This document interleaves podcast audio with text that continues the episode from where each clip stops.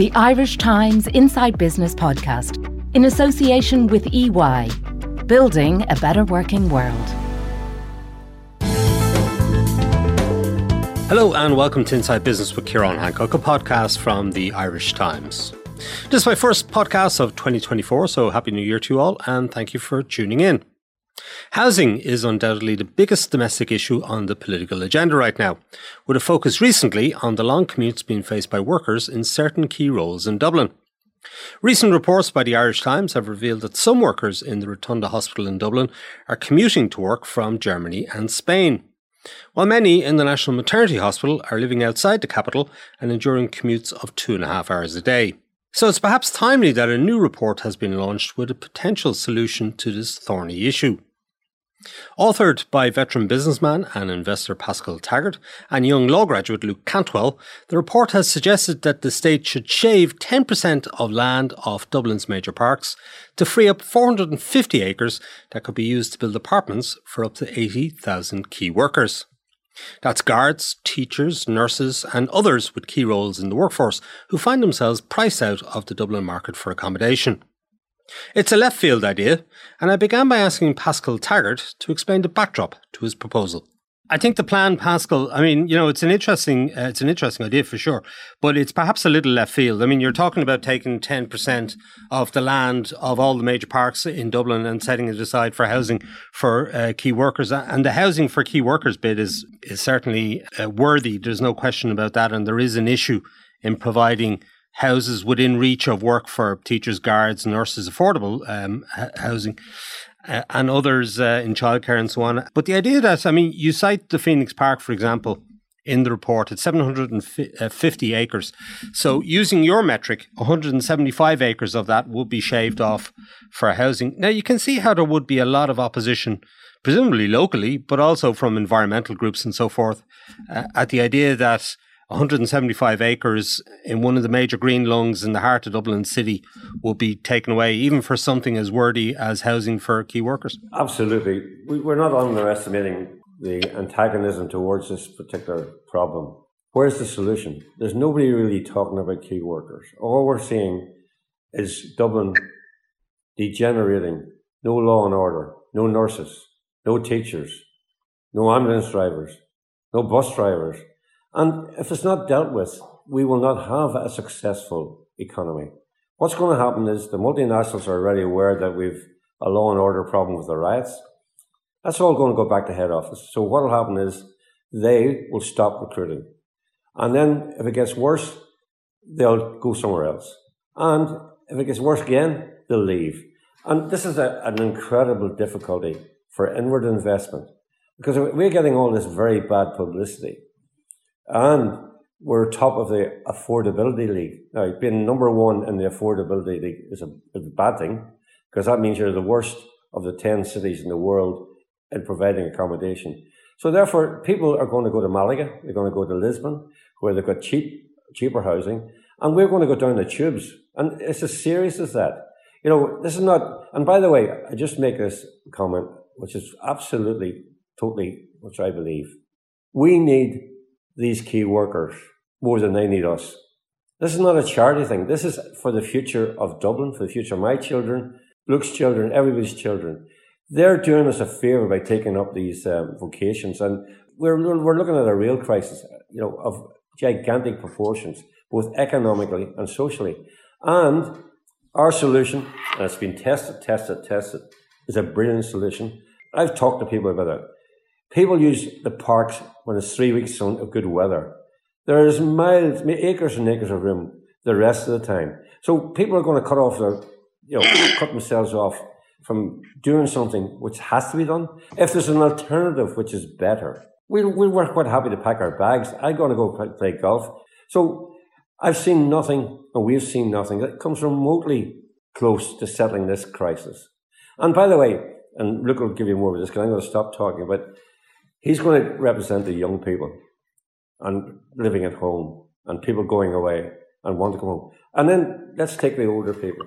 You take a father and mother down in Knocknagoshel in County Kerry. Their kids are away in Melbourne, Sydney, Dubai. They would like them to come back. The kids would like to come back. but they're having a hope of coming back. Now, with our with our solution, which is very very simple, as long as the public and you see, this is where we're coming from. If the public want our solution, they have to get it. Now, take that Kerry people. So this girl, she doesn't want to go back to Knocknagoshel and work in Tralee. She doesn't want to go back to Sligo and work in Sligo. She wants to work in the top class hospitals in Dublin and have a social life in Dublin. When Kerry, when Kerry are in the All Irelands, the mother and father can come up and stay the night for free because they can't afford the July prices in the hotels.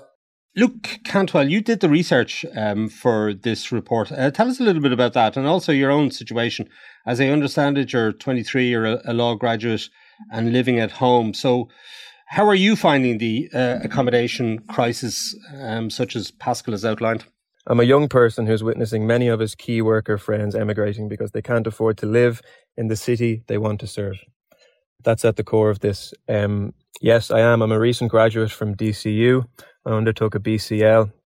I'm currently a legal and policy researcher with Free Legal Advice Centres, and I also spend my weekends up in King Sitric Restaurant in Howth as a duty manager. And I am living at home. I've been living at home the whole way through, the whole way through school, the whole way through college.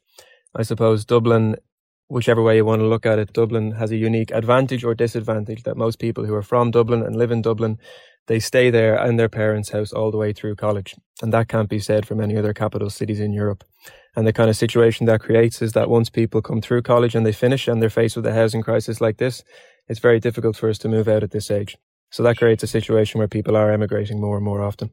So look, what we're talking about getting going here is we're talking about prioritizing key workers for housing in Dublin.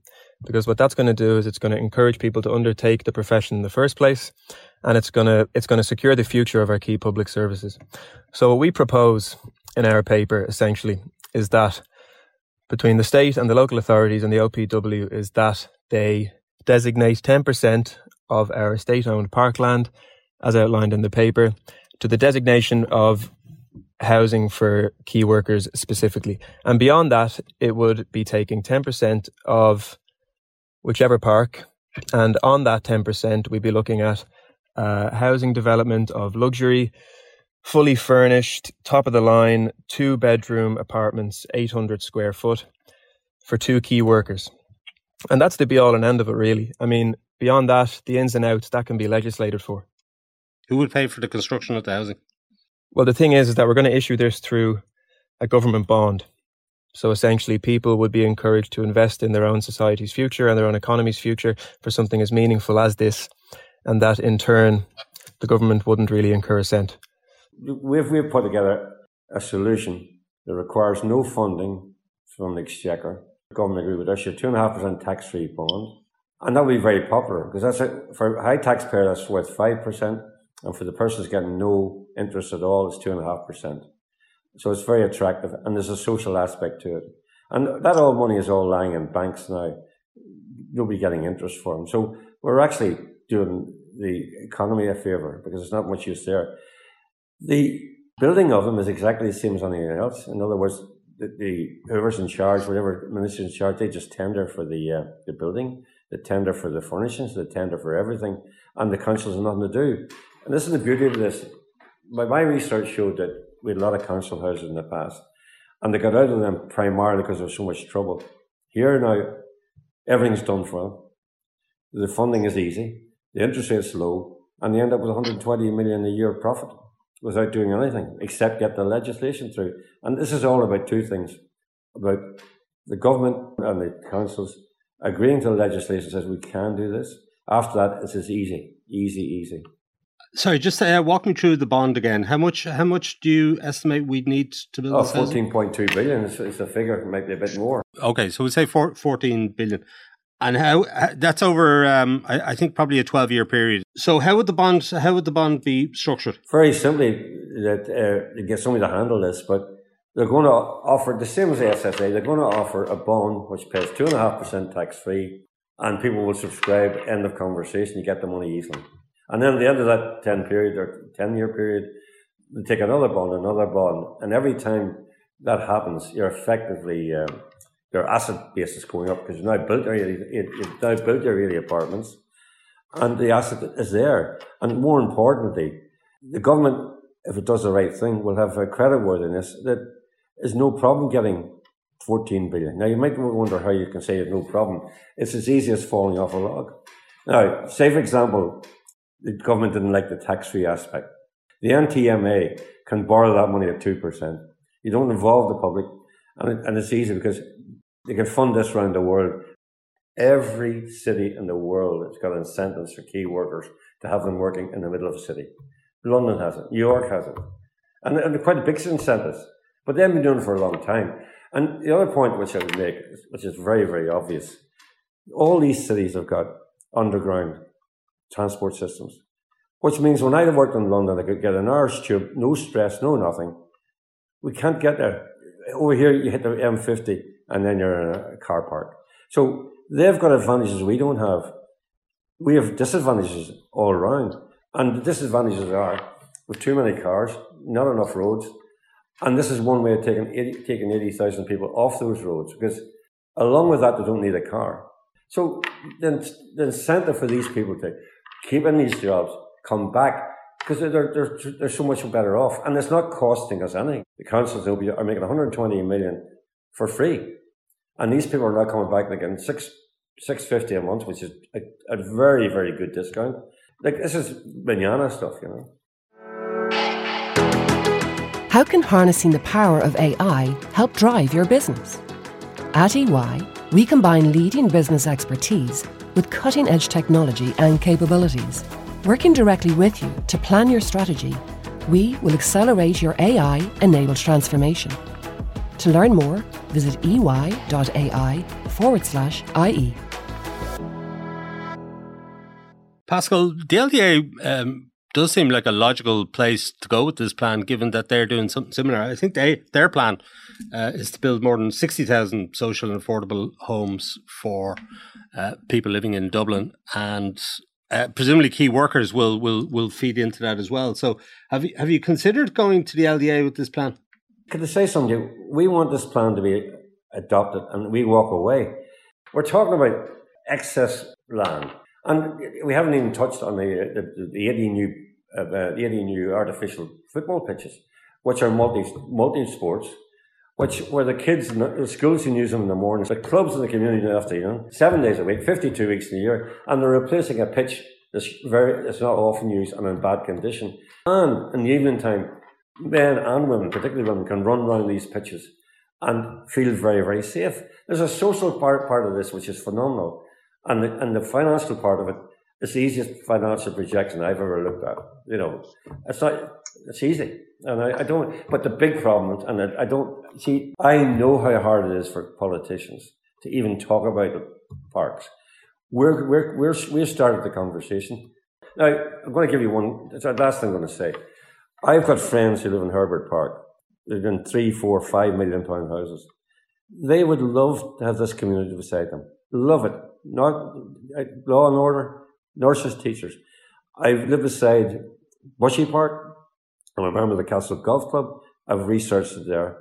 There's nobody I met wouldn't would object to having a community. They would love a community here. So it's it's a plus all around. Financial, facilities, and we're doing the job for the government because they can't do it. And the reason they can't do it is if Fianna Gael, for example, mentioned parks, they'd lose 10% of their vote, 20% of their vote.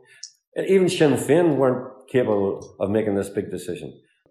I've been utilizing every every social media aspect I can get my hands on recently to try and get this out to not just close friends of mine, but I mean anybody who listen really. And I mean all young people across Dublin are crying out for help for their key worker friends to get them to stay, to get them to come back, and to encourage them to keep doing the jobs that they're doing. And I mean, through research for this proposal, amongst many other things. I mean, the research was almost, we didn't have to look very far, which is rather worrying. I mean, even in the past month or so in the papers on the headlines, you'd see stuff like the National Maternity Hospital staff commuting from Armagh, new school schemes yielding just one shared teaching position, and stuff like the Rotunda hosp- staff from the Rotunda Hospital commuting from as far as Spain and Germany. And that's just the newspapers. I'll give you two examples to be specific to give this some context, right? I spoke with a 24 year old staff nurse they live in a house in Rathmines with their boyfriend and three of their other friends, and they're splitting the four four thousand eight hundred per month rent between them, or about nine hundred and fifty euros a head, right? Their lease is up at the end of this month, and so far, despite their hard work, they can't find a single thing within their budget. Now, they're reluctant to move home, understandably so, since they're now in their mid 20s and they've had a taste of living independently. So now all they can really think about is emigrating. And it's tragic and it's upsetting and it's, it's compelling, really. And something that they made absolutely clear to me and that they were at pains to make clear to me was that this is widespread. This wasn't just a singular case. This is widespread across their ward of numerous hospital wards I don't think anybody would question the issue that you're um, you're seeking to address, Luke. Um, but would they be in favour of taking, let's say, 175 acres off the Phoenix Park, or five acres off Bushy Park, or um, you know, 30 acres off Marlay Park uh, near Rathfarnham? Because that's quite a, you know, that's quite a quite a different uh, thing. That's a very simple question, which we've asked them, and we're living here, and we've asked them, and they say we would welcome it you see, you're all concentrating on 175 because it's a big number. But you've got to remember there's 1,750 acres in the Phoenix Park. There's 50 acres in Bushy Park, 5 acres. You know, we're not talking about, we're not even interfering with the, with the amount of available land for people to walk on or play on. This is, this is 10%. You know, and if people can't get over that 10% a loss, what is a loss, guarantees the future of Dublin, but we, but all our research shows that they do. It's it's a no brainer. Paschal Taggart and Luke Cantwell, thank you for joining us. Okay, that's it for this week from Inside Business. My thanks to Paschal Taggart and Luke Cantwell for joining me on the show. John Casey produced this episode. Thanks also to our sponsor EY for its continued support. Remember, as a subscriber to the Irish Times, you can get the latest business news straight into your inbox by signing up to our Business Today email at irishtimes.com. And you can also follow the Irish Times business feed on X, LinkedIn, and Facebook each day. I'm Ciarán Hancock. Until next time, take care. The Irish Times Inside Business Podcast, in association with EY, building a better working world.